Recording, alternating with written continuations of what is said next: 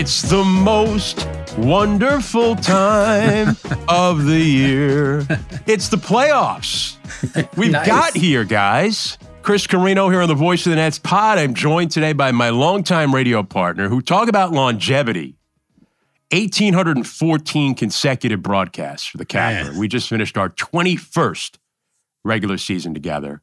Um, and so we we also because we spend too much time just talking to each other, we need someone else to bounce our ideas off of. And we thought we'd give Frank Isola one more job this week. So uh, is it not the best time of the year? It really is. The way you introduced me, you made it seem like you were saying that you've been together with Tim so long, and now Frank's going to be the guy replacing you, Tim. Here he is. Here's your Oh, replacement. No. no. I need this, There is Frank. no- You got 100 jobs. No, I know. Believe me, this is this. you- You're too good at it. I'm not. I'm not taking.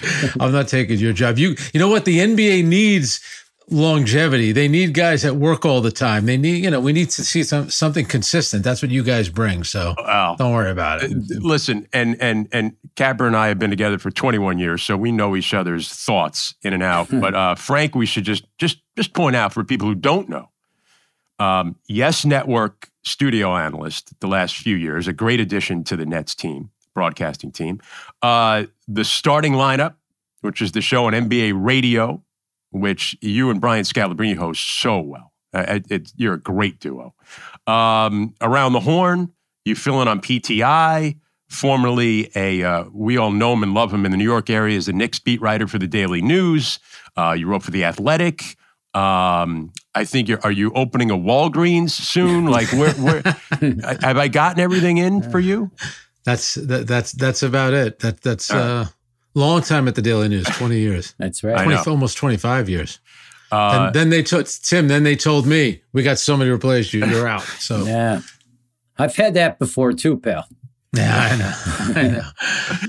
Uh, so, how ironic was this yesterday? Uh, As we're taping this the day after the regular season finale, is you know kind of you think about the superstar era of the Nets that it came to an end this season, right? With the Durant, Kyrie Irving trades midway through the year, um, that era kind of came to an end. And I think if there's anything that can describe that era, uh, if you want to throw James Harden in there as well, that experiment is that brilliant when they were together but just we didn't see it enough, right? They just they just weren't available enough.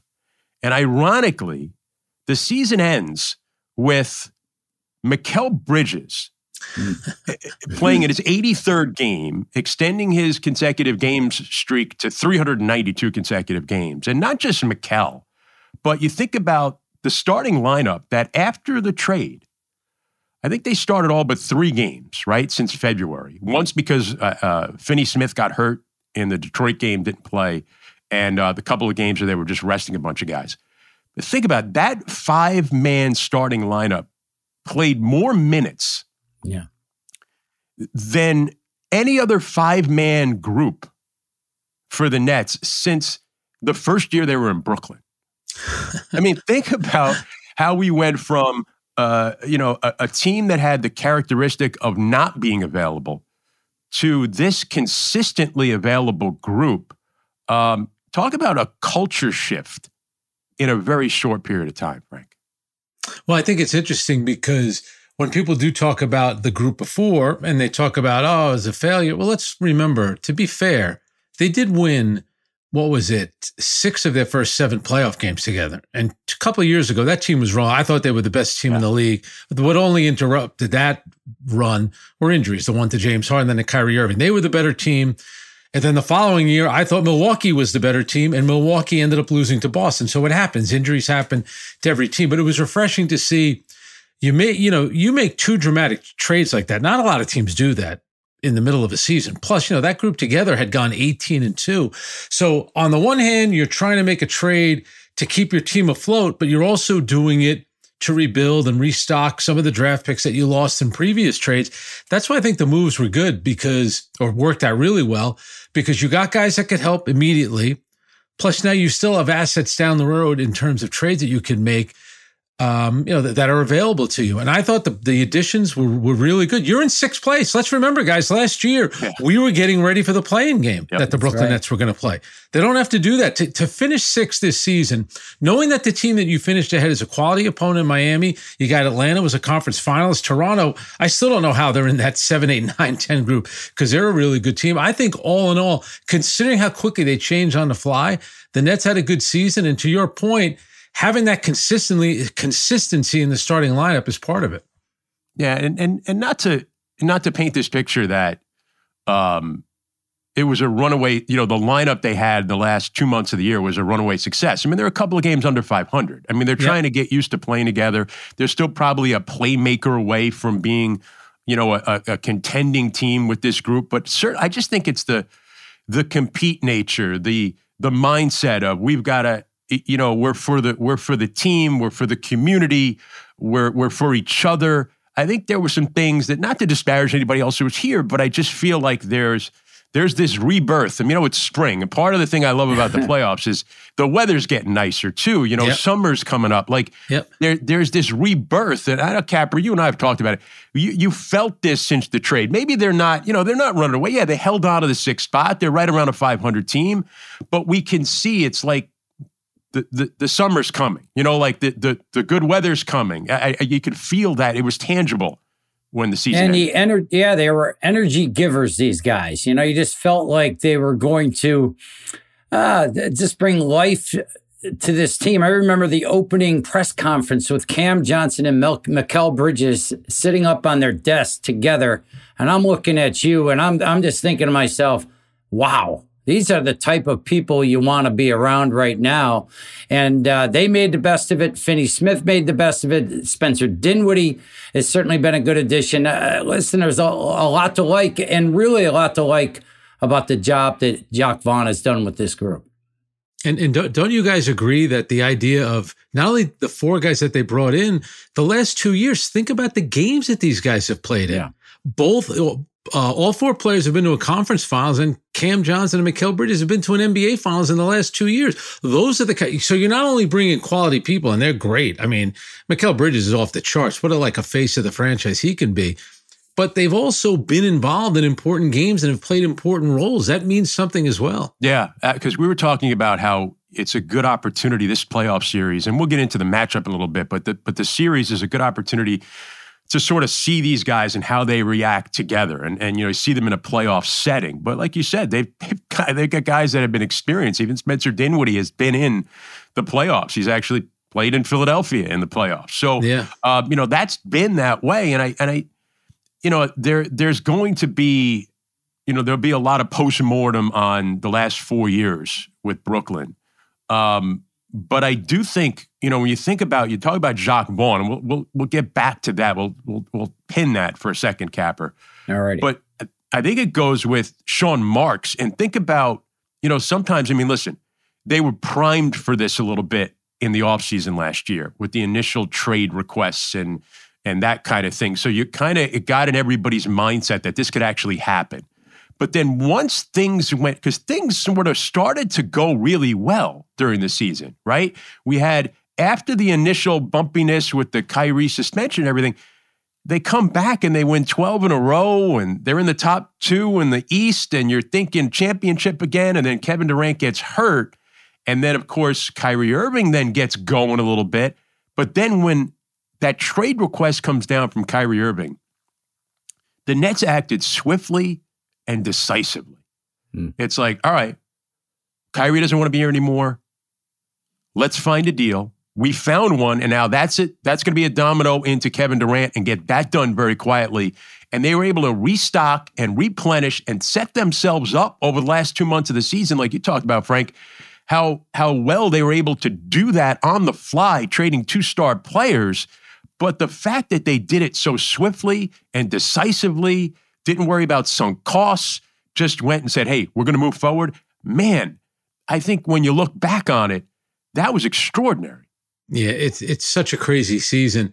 And if you go back over the summer, you know, much to the benefit of Kevin Durant and certainly the Brooklyn Nets, they couldn't find a deal for Kevin Durant that they wanted. If you're the Brooklyn Nets, he's on a contract for four years. We'll trade you if that's what you want, but we're going to get a deal that's good for us. So they waited. Kyrie Irving getting traded, that was to the detriment of Kyrie Irving. That was a mistake on his part because, and he wanted to go, and the Brooklyn Nets made a good trade. They got good players. Go ask people around the league what they think about Dorian Finney Smith. Now, I know he's had moments in terms of shooting every person I talked around the NBA would want Dorian Finney-Smith. They know what kind of yeah. guy he is, what kind of player he is, and Spencer Dinwiddie can get it done. Go look at what he did in Game Seven last year against the Phoenix Suns. But then the deal that they make with Phoenix, I don't believe that that deal was available over the summer. I think if it was, there might have been a chance that the Nets would have made that deal. You're getting a guy in Mikal Bridges, been in big games for Cam Johnson. I know he was coming off of an injury. I think he'll be much better even next season, plus all the draft picks that you got. I think Sean Marks to change up on the fly. Let's remember now, when you name me a team that's trading two superstar players and still finishing in the top six in their conference. I mean, that, those are you make trades like that in February. Usually, you're saying we'll see you down the road because we got something maybe in store for this summer. We're trying to clear cap space. So they accomplished two things. It's never easy to say to guy, uh, goodbye to a guy like Kevin Durant, and I got no problem with anything that Kevin Durant did here. You used the word available. He just wasn't available enough. He came to the team limping. He left the team limping. He hurt when he arrived, hurt when he left. That was the only knock against him. The way you guys saw every game he played. The guy's a brilliant player. He he works hard, he rebounds, he scores, he's a great teammate, everything. It's just a shame that he wasn't available. But for Sean Marks to switch up like that, to get value back, yeah. stay competitive, and know that the future you you still have a future out there. That was a that was a good one that he pulled off. And Capper, you brought up Jacque Vaughn before, and and think about that. That before all this went into place, we had the coaching change. Steve Nash is let go. Jacque Vaughn takes over. And think of the tumultuous time when Jacque Vaughn took over. And there was the talk of, you know, other coaches who might have been in that search. Um, there was a there was a lot of of turmoil there and tumultuousness and and Jacque Vaughn got up there and he's the guy these head coaches have to step up on that podium every day, sometimes twice a day and all these moves are being made by owners and general managers. It's the coach, the head coach, has got to stand up there and take all the slings and arrows every day. And he did it with such grace and class and optimism and energy.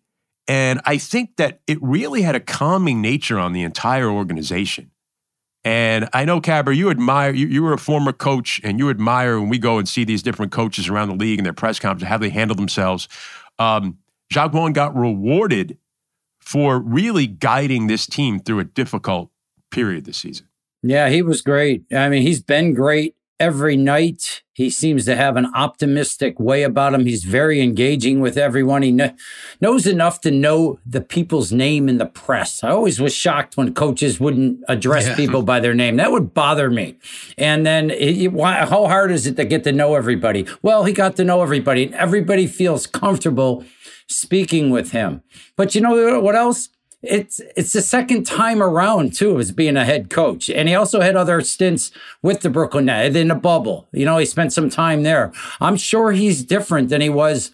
A little bit different than he was the first time around in Orlando. That was not an easy situation, but you learn, you adjust. He engaged everyone.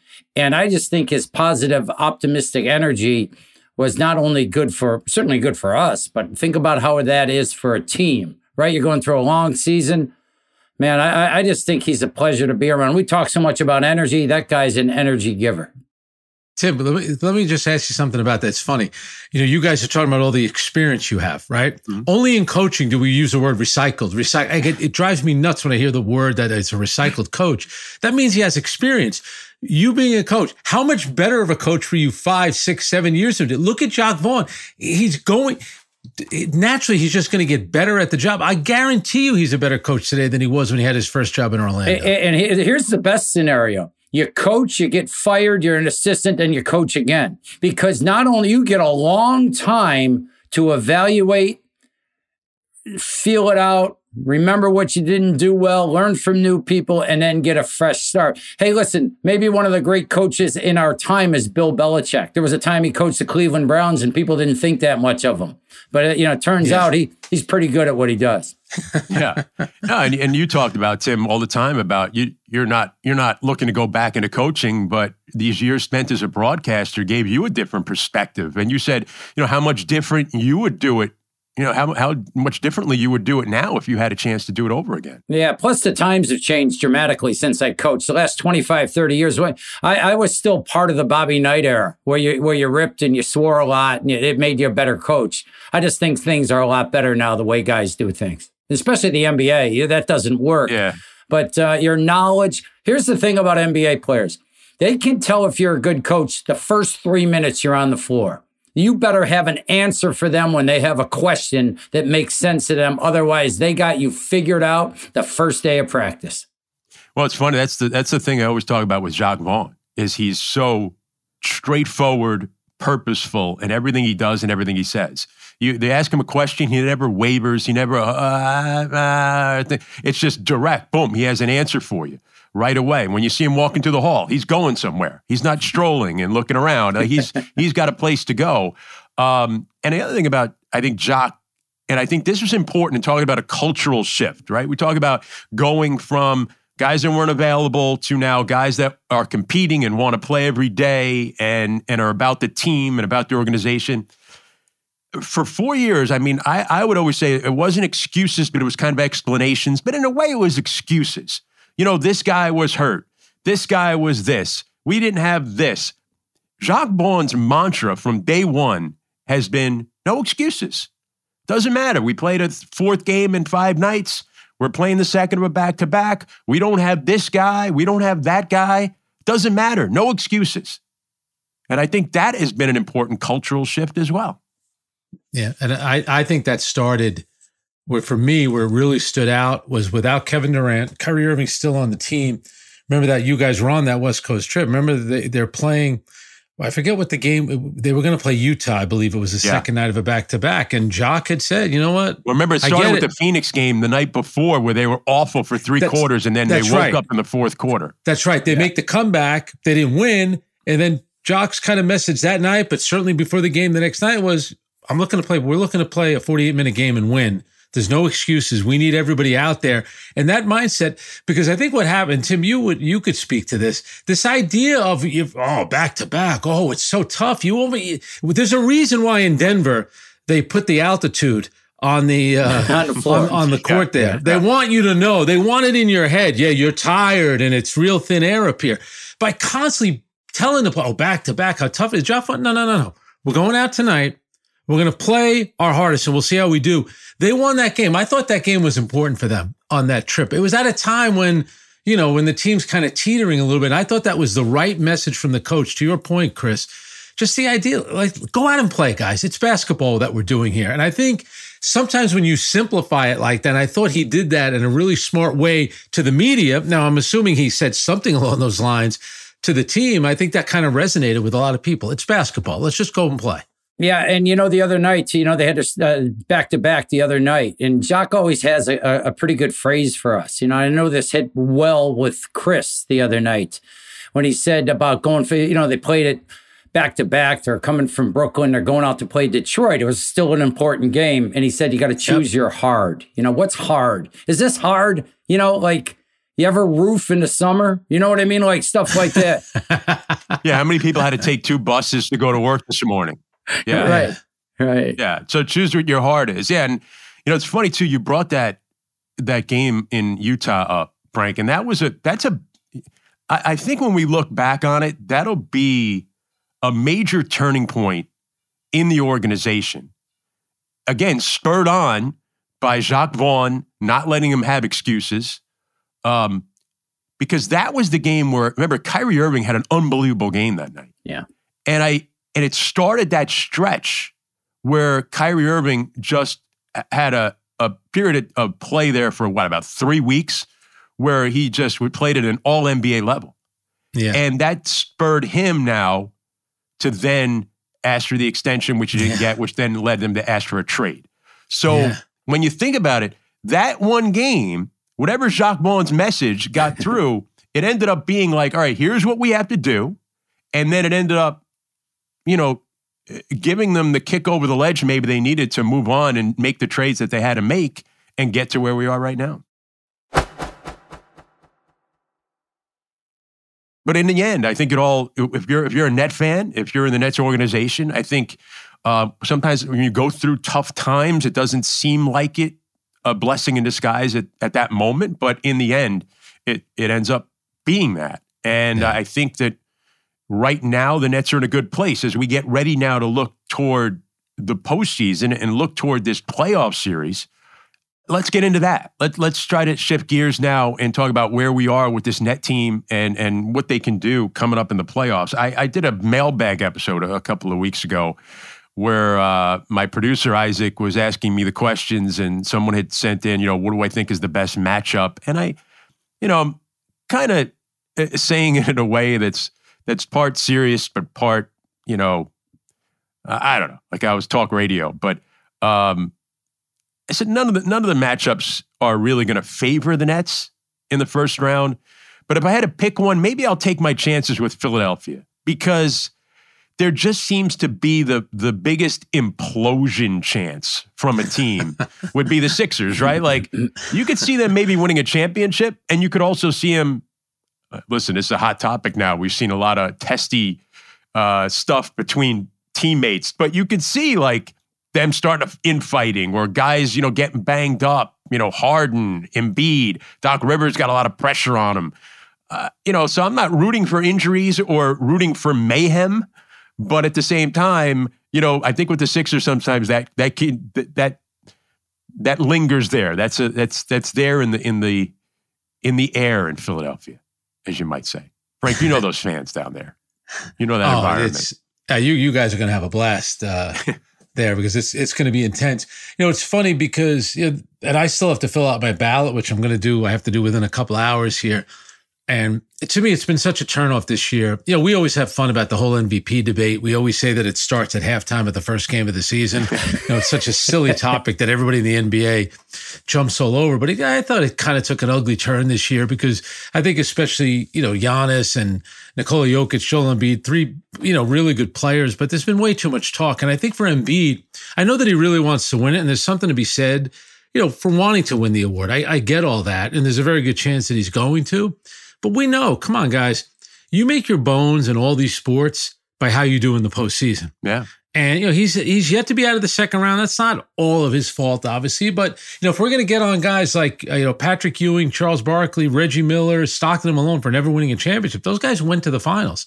So you know this was still all time players, but they made it to an NBA Finals. And I think for Embiid, I just wonder. I don't think he'll be like this, but I agree with you from this standpoint, Chris. That team has a lot to lose there'll be a lot of pressure on them going into the series. Embiid, it's not about how you performed in the regular season anymore. You got to now do it in the playoffs. We've seen James Harden, he could be up and down in the playoffs. He was great those first few games with the Brooklyn Nets, but we've seen game sevens that he's played with the Houston Rockets. Last year, game six against Miami, he, I don't know what happened to him in that game. So that team, there's a there's a lot going on there. Harden's future, Doc Rivers' future. If you can go in now, I know they went in there what was that 2019 and took game one?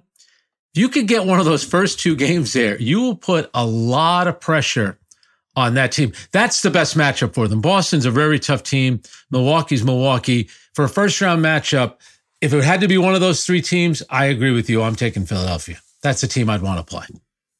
The the matchup they had last the last real matchup they had with the Sixers. This was not the game on Sunday, the, the season finale, which was the G League teams playing each other. But the first game where the Nets had all their new faces together, yep. the very first game was in Brooklyn, and the Nets had that game. Uh, they just couldn't score over the last six minutes, if you remember. And I think the right. Sixers barely got to 100. They just got to 100 points. Um, I, it, and when I looked back, I remember there was a remember before the Boston game this year where the Nets went up to Boston, they were down 28 and ended up winning that game. That was still a time where they were trying to tinker with a lot of different strategies defensively and how to close out games, right? And I remember asking Jacque Vaughn before the game, because I had it in my mind. I said, when do you think this group looked the best this year, this new group? And he said, probably before the first, probably the first game we played together when they were just out there playing and switching everything and just playing really hard and excited to be together. And it resulted in what almost beating the Philadelphia 76ers. And I think after that Boston game, they kind of went back to that a little bit. Um, so I mean, it, it, Capper, was there is there anything you could take out of the first matchup where you think of as a possible, you know, hope and optimism for the Nets, or was that just you know an outlier? that first game. Yeah, it was 101 98. Remember, that was the Dinwiddie held on to the ball too long. I think you did that yep. game on TV, Chris, because I was watching yeah. it again. Um, that was second game of back to back for them. Uh, and the Nets team came out. They played energized. the Knicks the night before, I believe. Yeah, and, and so yeah. Well, listen, it's going to be a monster challenge. There's no doubt about that. I think what the Nets have learned because you have this week off right now, and you could you could argue with people, hey, might be an opportunity to put in a new defense, to surprise him with this or surprise him with that. I think what Jacque Vaughn learned whenever he tried to tinker with things and make things a little bit more complicated, maybe play a drop defense against pick and roll, maybe a little zone, things just didn't work out too well with this group. And that's what happened in the game one you're just talking about. That first game they got together. You know, do simple better is another one of his phrases. And then the Nets want to keep it simple.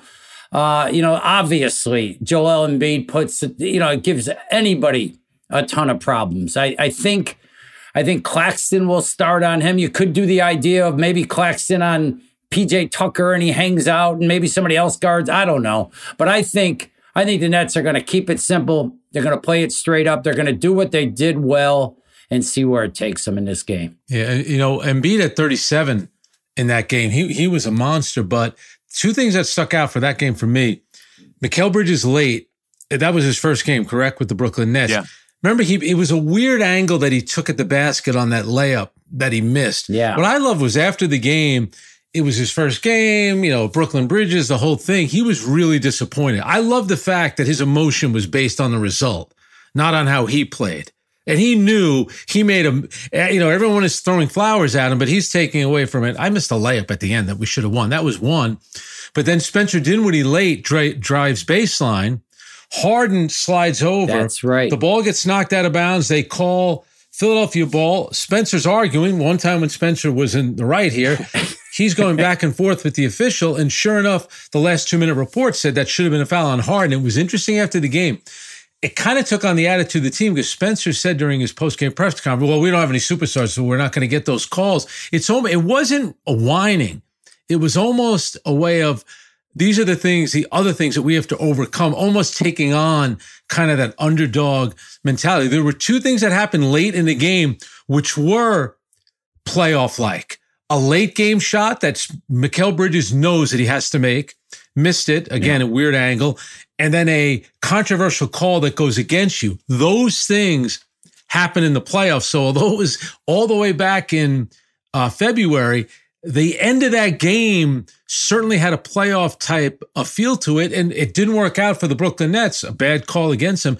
but I think that was actually a good learning experience from that. I think it also told you a little bit of the character of the team, the way that they acted, and the things that they said afterwards. I actually thought that was encouraging. Well, one of the things that came up uh, throughout the course of this. You know, again, we talked about how this new group playing together, um, I, I think, raised the bar that first game by how close it was late, by how well they played against the Sixers, and then you know they went through some peaks and valleys, and and and some of the valleys were propped up in that game. How do we close out games? How do we win close games? You know, we saw them not be, you know, be able. We saw them lose a lot of leads late trying to figure out how to play. They've kind of been caught between Spencer Dinwiddie, just sort of, he called it elephant hunting, you know, big game hunting, just trying to find the weak link and attack them. Or how, how much do we continue to play our regular offense as we get into the playoffs, Capper? Now, what's the best approach for this team? Because they're going to be in, you know, crunch situations here. Have they learned anything the last two months about how they need to close out games, especially important games in a postseason. Yeah, no, I, it's both of those things, right? You spent a, there was a lot of Spencer Dinwiddie targeting and going after weaker opponents and having you know attacking the basket, making some plays, and yet you, I just think it's important that they get into what they're doing earlier in the clock. I think that's an issue too, because even if Spencer targets early, that means he doesn't have to commit to shooting once he once he attacks. Uh, I think there's going to be some of that. I also think they're going to work uh, Mikal Bridges more and get him involved and make sure they're going to. I think they're going to have. They found right now that I think they need a balance in that. Going too long, too early, too, or you know, too much with Spencer isolation, not healthy. Eh, they got to work in a little bit of bridges, but they've got to execute also. They got to understand that the game is different over the last five, six minutes. Every possession is magnified. The screens, the cuts, the handling, the taking care of the ball. Uh, they've got to be ready for it. And uh, if they can get in that position, uh, I think they'll. I think they'll mix it up with with both of those situations. Don't you think Spencer? Like, look at the way that he played overtime against Minnesota.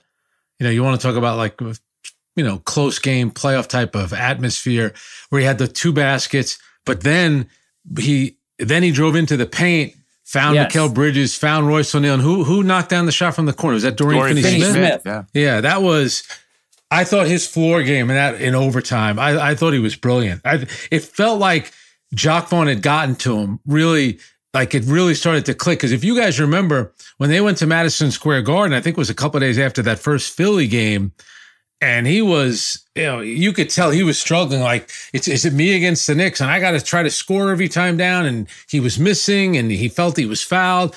I really thought that as time went on, whatever Jacque Vaughn is like, really how he wants him to play, I think it was really starting to click for Spencer, especially in that Minnesota game.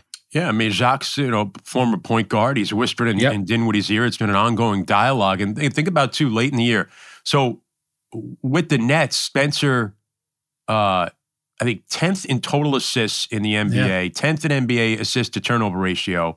Um, since the trade deadline, sixth in assists per game, 9.1 assists per game. Only Trae Young uh, had more total assists than Dinwiddie since the trade deadline. We were talking about 10th. I'm talking about total season 10th for Dinwiddie, and he didn't handle the ball nearly as much in Dallas.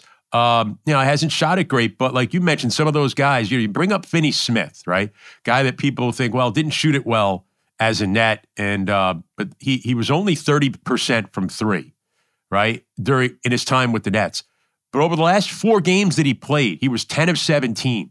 He's starting to he's starting to get it. He's starting to understand. Think about Cam Johnson, right? He's up to thirty eight percent as a net shooting threes. People think, oh, this guy hasn't shot it well. 38% is a really good percentage, what you could do. Think of Royce O'Neale and the buckets that he makes at crunch time. And then you still have guys coming off the bench like Seth Curry and Joe Harris, who we know can make three pointers, all off of Spencer Dinwiddie being able to get downhill, know when to shoot, know when to take it. So I think these are all things that are going to be keys for the Nets. You know, Cab, you talk about the three point line is the it's the great equalizer when you're the underdog. It's the slingshot. You know, it's David it's David with the little slingshot is the three pointer to knock out Goliath. And, you know, Nets, that's going to be a real key in the series because, you know, even going some smaller lineups, um, if they can create good looks behind the three point line, they play well enough in the other areas defensively that that's how you're going to have to be able to beat the Sixers. Well, you're going to have to hang and you're going to have to play with great pace too. If you get stops, you're going to have to get out and run the floor and see if you can get some threes that way. And think about, and maybe a guy like Claxton maybe outrunning uh, a guy like Embiid and maybe getting a one or two of those a game also. But they could get some open threes that way. Uh, you know, moving to basketball, it's going to be interesting because Embiid's going to be playing in a drop defense for the most part, right? He's going to be back. Now, you think of just thinking about the big man back and the you know, the mid range shots that become available. The reason you know teams play that because they don't want Embiid up. I understand that. It also allows the other players to stay closer uh, at the three point line to the shooters that the Nets have. So that's good. Nets are good when the ball really pops. Everybody knows yep. that, right? Drive and kick, move it one side to the other, get it hopping. And if they play with confidence like that, I think they could get, you know, get threes, they could get shots. And if they can convert them, that will certainly help. But, you know, they haven't been a team that's exploded game after game for 125 points and given up 130. This has been a lower scoring team, and uh, they've got to be able to do enough uh, defensively against uh, the Philadelphia. They've got to somehow limit Embiid's efficiency and limit his ability and really all the Sixers' ability to get to the free throw line. That, that is going to be a big part. If they can keep the score around 110, make enough threes, you, you, you know, you're, you're curious to see where this game could go. What would you guys do with Claxton off the floor?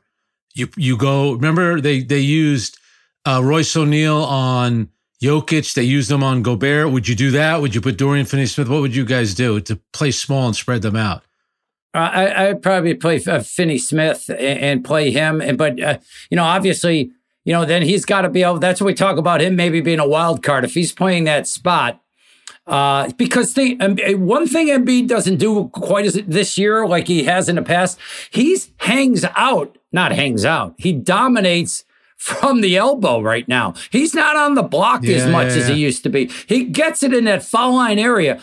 And unlike any big man in the history of the game that's been as dominant as him, I've never seen a guy be able to handle the basketball and dribble and pivot as well as he does. He doesn't get the ball on the block as much. He brings the ball to the block with dribble, handle, pivots, and it's a different look that that Doc Rivers and his staff adopted this year. And I can't believe how good he is at it. It's, you know what it is? It's it's really hard to double team from the elbows. You can see it coming. You can pick people apart if you're Embiid. On the block, you can double easier and rotate easier but he's still got he still can dominate you. But that's where he is right now. That's why I think Finney Smith could guard him and then maybe spread him out on the other end. And again, if Embiid doesn't guard him, can he make above the break threes? You know what I mean? Like and and and knock down some shots. I think that could be really really important. You know, it's funny you talked about it though, uh, uh, Frank. You you touched on it before about that game that the Nets played against the Sixers back in February, where Embiid got his 37 or 38 points and got to the free throw line, and yet that was still a, a, a close yeah. game down the stretch. Can you limit? Well, uh, so I want to I want to say my first question is going to be can you limit other guys and be able to win that way? Yeah. Say, like, all right, the Nets, you know, Embiid's going to get his 38. He's going to get to the line, but can we stop Tyrese Maxey from getting 25 yeah. a game? Can you stop Tobias Harris from having a big game? You know, some of these other wild cards that, and we haven't even talked about James Harden. We'll get to that in a minute.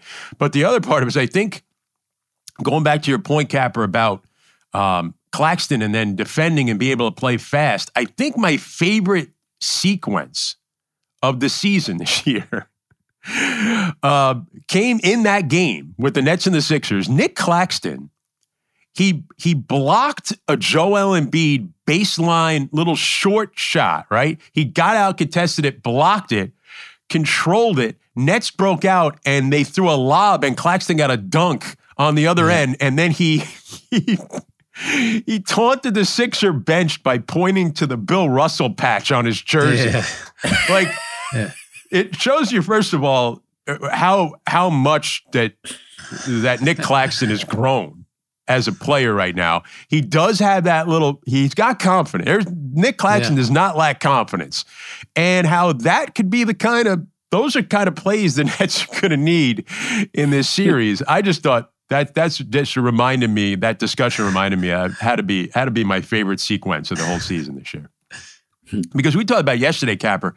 nick Claxton's got an opportunity here. We talk, I always bring up the Ryan Holiday book called "The Obstacle Is the Way." You know, Joel Embiid is the obstacle right now for yeah. the Nets.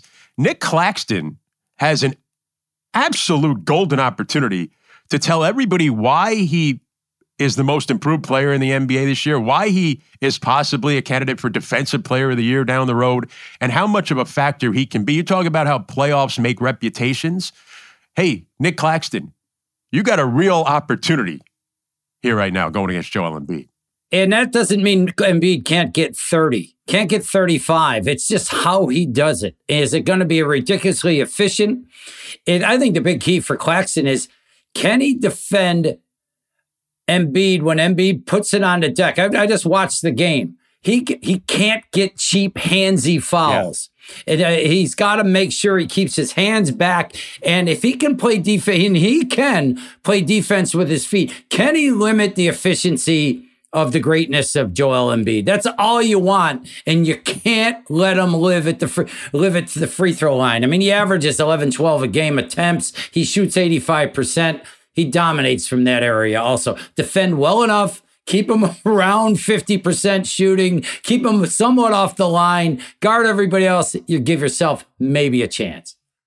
Isn't it funny too? The guy was basically an afterthought in the playoffs last year. And now you think about how much, to your point, Chris, how much he's grown, yeah. and now how vital he is for them to win. This is a guy that we're talking about. Yeah, and and think about he hasn't backed down to Embiid this year. No, he won't back. down. he he's gotten in some verbal stuff with them too. I think you know we compare we compare Jarrett Allen's development a lot with Nick Claxton, right? Because Jarrett was was here and and and how he grew into an All Star. But think about that last time the Nets and Sixers played in the playoffs. How Jarrett Allen got bullied, yeah. By Joel Embiid. Remember there was the elbow twice. knocked him down twice, right? That's when uh, you know Jared Dudley ended up getting in the scuffle at the game at the, in Barclays Center because, but that hasn't happened with Nick Claxton this year. In fact, the game I remember the game in Philadelphia where they got double technicals because. Claxton made a good play on Embiid and on the other end, and then Embiid came down the other end and was talking to him and gave him a hard shove, and Claxton got into it with him. Like Claxton hasn't hasn't backed down to Embiid. I think that's another you know key to trying to defend remember him. What, remember what Nick Claxton said. He said, "Yeah." He told me, "Comes, I bet you won't say that to my face." So Nick Claxton stopped turning. He said whatever he said to his face. He didn't. He wasn't aggressive. He stopped and turned. He repeated it. Yeah. He did. If Nick Claxton were more of a uh, veteran player, he would not have gotten a technical. He actually unnerved Joel Embiid in that game. Yes. There's no doubt about it. He he got under his skin, yeah, so, which is which isn't a bad thing. Yeah. So part of not having that fear that doesn't mean that yeah. you know, like you yeah. said, it, it, he's he's there's going to be things he's got to do, and and yeah, it's it's all fine and good. Embiid's not going to back down either. I mean, that's no. the other part. But you know, no. can you get him rallied? Can you get him riled up? You know, you, you mentioned last year's playoff and what you learned because as a general manager, you know, I'm sure Sean Marks learned. All right, this is what we need now to compete with the Celtics, right? Thinking you were still going to have Durant, and Kyrie Irving. I remember talking to Brian Scalabrine about this last year during the series, where the Nets just didn't have those size at the wings and two way guys, right? That Steve Nash had to constantly make decisions: do I put in offensive minded players? or do I put in defensive minded players? And the Nets kind of, if you think about it, built themselves back up with the development of Claxton, who you said, Frank, was an afterthought last year in the playoffs. The, the Claxton now, think of what a big help he could have been last year. And the other guy, they, you know, they added a guy like Royce O'Neale, no. who is a big 3D wing that they desperately needed last year and didn't have. We also could, you know, remember that Joe Harris was hurt last year. Um, and now you've got other guys like that, and Finney Smith and and Bridges, and you know Dinwiddie's got size. So Cam Jones. You know they don't have the star that you can play through late in the game, but it seems like all the other things that you need to win in the postseason. That's kind of the, the way the Nets are building this team right now.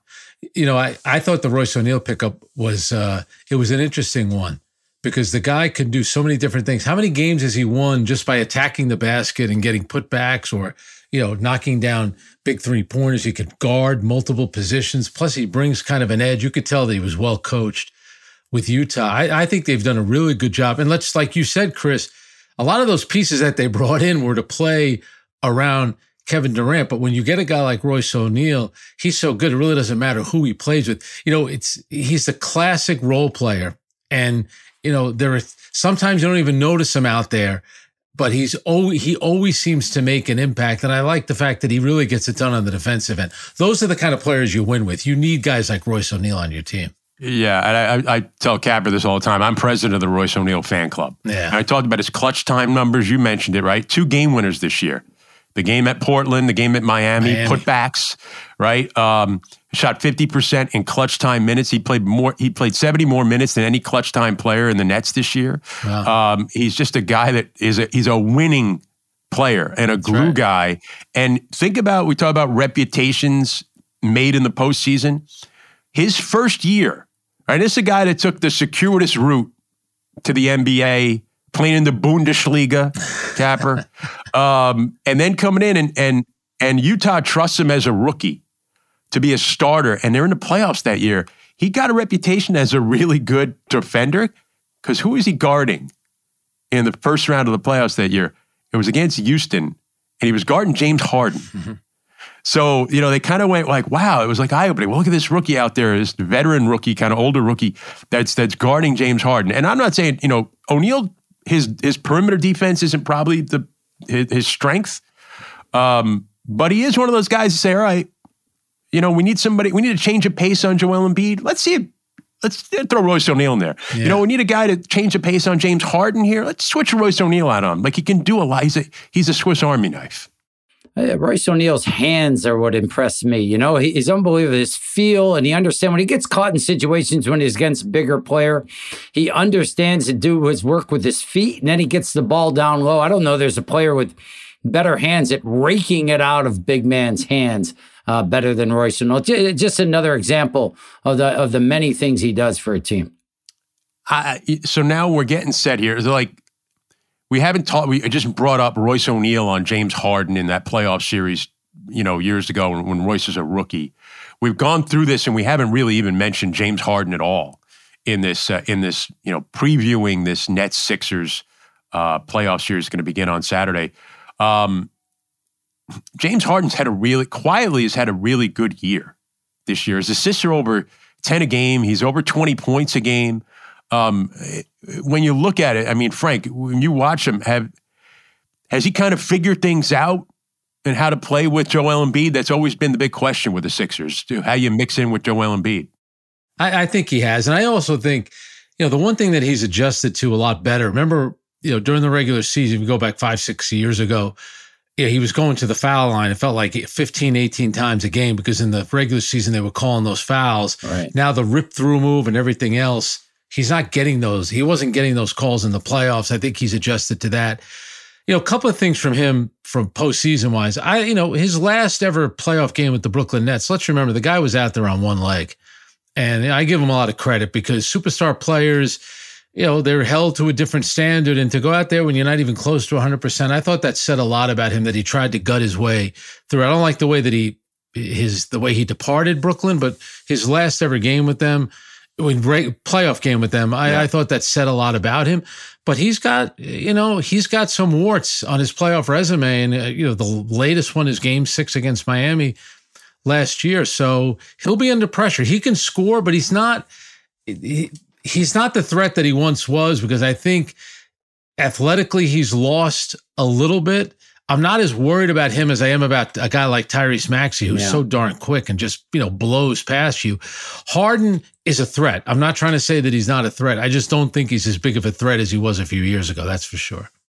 But he's had to play a different way. You know, I've yeah. talked about in the past that the Sixers, when they had Ben Simmons, and, and let's not forget, Ben Simmons was a, you know, all star, rookie of the year. I mean, he was a, a force. Even last time the Nets played them in the playoffs in Philadelphia. But I, I always use this analogy with Capper. He loves it when I would say that the Sixers were like brunch. You know, it was it was, and I never loved brunch because I, I like to make a commitment to either breakfast or lunch, right? I don't like to mix the two, and I felt like they were if you played one way with Joel Embiid, they were awesome. If you played another yeah. way with Ben Simmons, they were awesome. But the two together, it was like having a chick, you know, piece of chicken and an egg on the same plate. It's just not natural. It just didn't work. Now they're more like surf and turf. And I don't know. That doesn't mean that they're the best surf and turf, but they they figured how to complement each other. They can both be main courses in each other, but they know how to play together. Yeah. Capper and they've got a good side piece. You know, picking up uh, uh, PJ Tucker. You know, that's a good side. You know, yeah, it's like yeah. that's, a, that's a, that's a that's a Brussels sprout. You know what I mean? That's something you like right there. He, he I think they don't. Don't you think? Do you think PJ Tucker was kind of almost like a little bit of a a, a Durant stopper? Yeah, like that. Like Maybe. they brought him in to be that guy, and now you know, you don't have. There's no Durant anymore. Maybe. But I, th- I still think he serves a very good purpose for their team. He doesn't need yeah. the basketball. He knows exactly who he is. And if left alone, you could maybe, I mean, can make that corner three at a close to 40% this year and over the last few years, he shot it well. I mean, some teams elect to put a guy like Claxton on him and then they roam like, like, you know, like, the Celtics might do that with with Williams, Robert Williams. They did it with Horford when I watched last week. Uh, maybe the Nets could do some of that, but he's he's one of those intangible guys that I think really helps their team. Well, Tim Capstraw, Frank Isola, is there anything we need to add before we uh, we move on here? And what's been a pretty lengthy analysis of the Nets season and this series coming up? What's realistic for the Brooklyn Nets? you, do, an upset. I think an upset is is is possible if they get to a game six. Would you guys be happy? That's two wins. And now you're playing an elimination game on your court. I think anything that has it where there's a threat. Yeah. You know, I think anything where the Nets sort of put a fear into Philadelphia that it's a threat, that the Sixers have to work for this if they're going to get through it. I think that's a, a, a, step in the right direction for Brooklyn. Yeah, I, I agree. agree with that. That's perfectly said. uh, and what we really, really look forward to is you don't have to get on an airplane.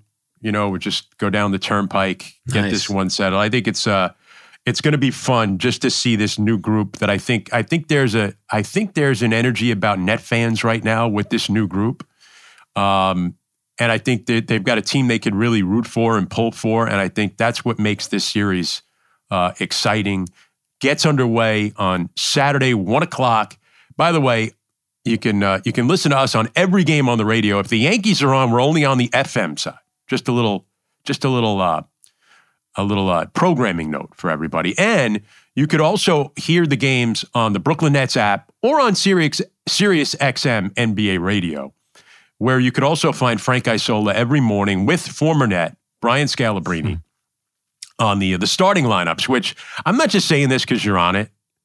Um, Capper and I talk about all the time. We, I, it's it's a must listen every day for the NBA fan. It is. So it's the best best show. I, I am glad it's on the app right now, but I can't. It could be a great TV show, and it's yeah. it's you and Brian are fabulous. And Thank I know you. Brian Myers does a great job as your producer, but some of the callers are my favorite, like extra cast members of a show that I've ever heard ever. I, I, I yeah. get when they they start calling in, I get to know who they are now, and I get the yeah. biggest kick out of how they how they call in, uh, you know, almost daily, and it's really really entertaining. And, and as you guys know, the fans, you know, you and you guys run into them at every single game you know the fans are so passionate. That that's they're the reasons that we have the jobs that we have. Like to have like these crazy passionate fans they're funny. You know what you like about it too? They really enjoy the sport. They root for their team. But i would say 99% of them don't go overboard with you know eh, you want to be passionate about your team and about the sport without crossing that line. I think most fans are like that and I, what I love yeah yeah, and I love the way you and Brian you really respect those callers. Like you respect their opinions and and you know because they know the league. Yeah, like they do. Guys are calling. They know the league. You're right. So it's a really fun listen. It's fun listen, and it's so much more than basketball. The way you entertain Frank, the different. He, you're a good impressions guy like Carrino is, and just I don't know the wheel, the wheel, the the Kyrie wheel, and all, I mean the different the different things you guys have created over the years uh, makes it not just basketball, but just you know it's about entertaining too, right? I mean, and I don't know a show that compares with it, so I really enjoy it yeah, every I, day. I, I really appreciate it. And we talked about it today, and I gave Brian Myers a hard time, who runs everything for the NBA app. I told him that the great Chris Carrino brought up a good point. We're not playing enough radio calls, and when we do play radio calls, we love to play. Uh, you know, we we root for something good to happen in a net game because we could play uh, the calls that you guys do because obviously you guys are. Uh, you know, top well, shelf I, when it comes to broadcasters. There's no doubt about I, it. I'm glad you made that point. My point was to you yesterday when I saw you was like Battle of the Broadcasters used to be a lot more radio centric because you're on Sirius, but ever since it went to the app, you guys start to play TV calls, and you know, it, the picture is the star in TV. I agree. You I know? agree. Plus, the radio call always sounds good when you play it again on radio because you're describing everything that's happening yes. in that moment. A lot of times when we're playing the TV calls, to your point, there's like pauses and things like that. You got Tim doing the game with Ian Eagle and he's laying out, you know, we got we got to get radio Tim firing away. And then you and but then you'll go to Brian like, "Look at that. Look at that." And I'm going, "Wait, I'm on the radio. I can't see it." I know. I know. All right. Good, good criticism. See? No, I appreciate it. But uh, how many more shows you doing today? You got This is around it. the horn, PTI, PTI anything like that? Nothing. Got around the horn twice this week Got a little Nets on Saturday. I don't know where I'm going to be, either Philadelphia or maybe we'll do it from the studio. We're trying to figure that out. Hopefully, yeah. I'll be there for game three in Brooklyn. Though. I'm looking forward to that. Go to Brooklyn, I see all the celebrities Chris Carrino, Tim Capstraw, Ally Love, all the big celebrities you run into in uh, at Barclays. yeah, you never know where you're going to run into. Uh, Frank Isola, Tim Capstraw, really appreciate you coming on here. Thanks for the time, and uh, we'll be doing this again soon, I'm sure. Thanks, boys.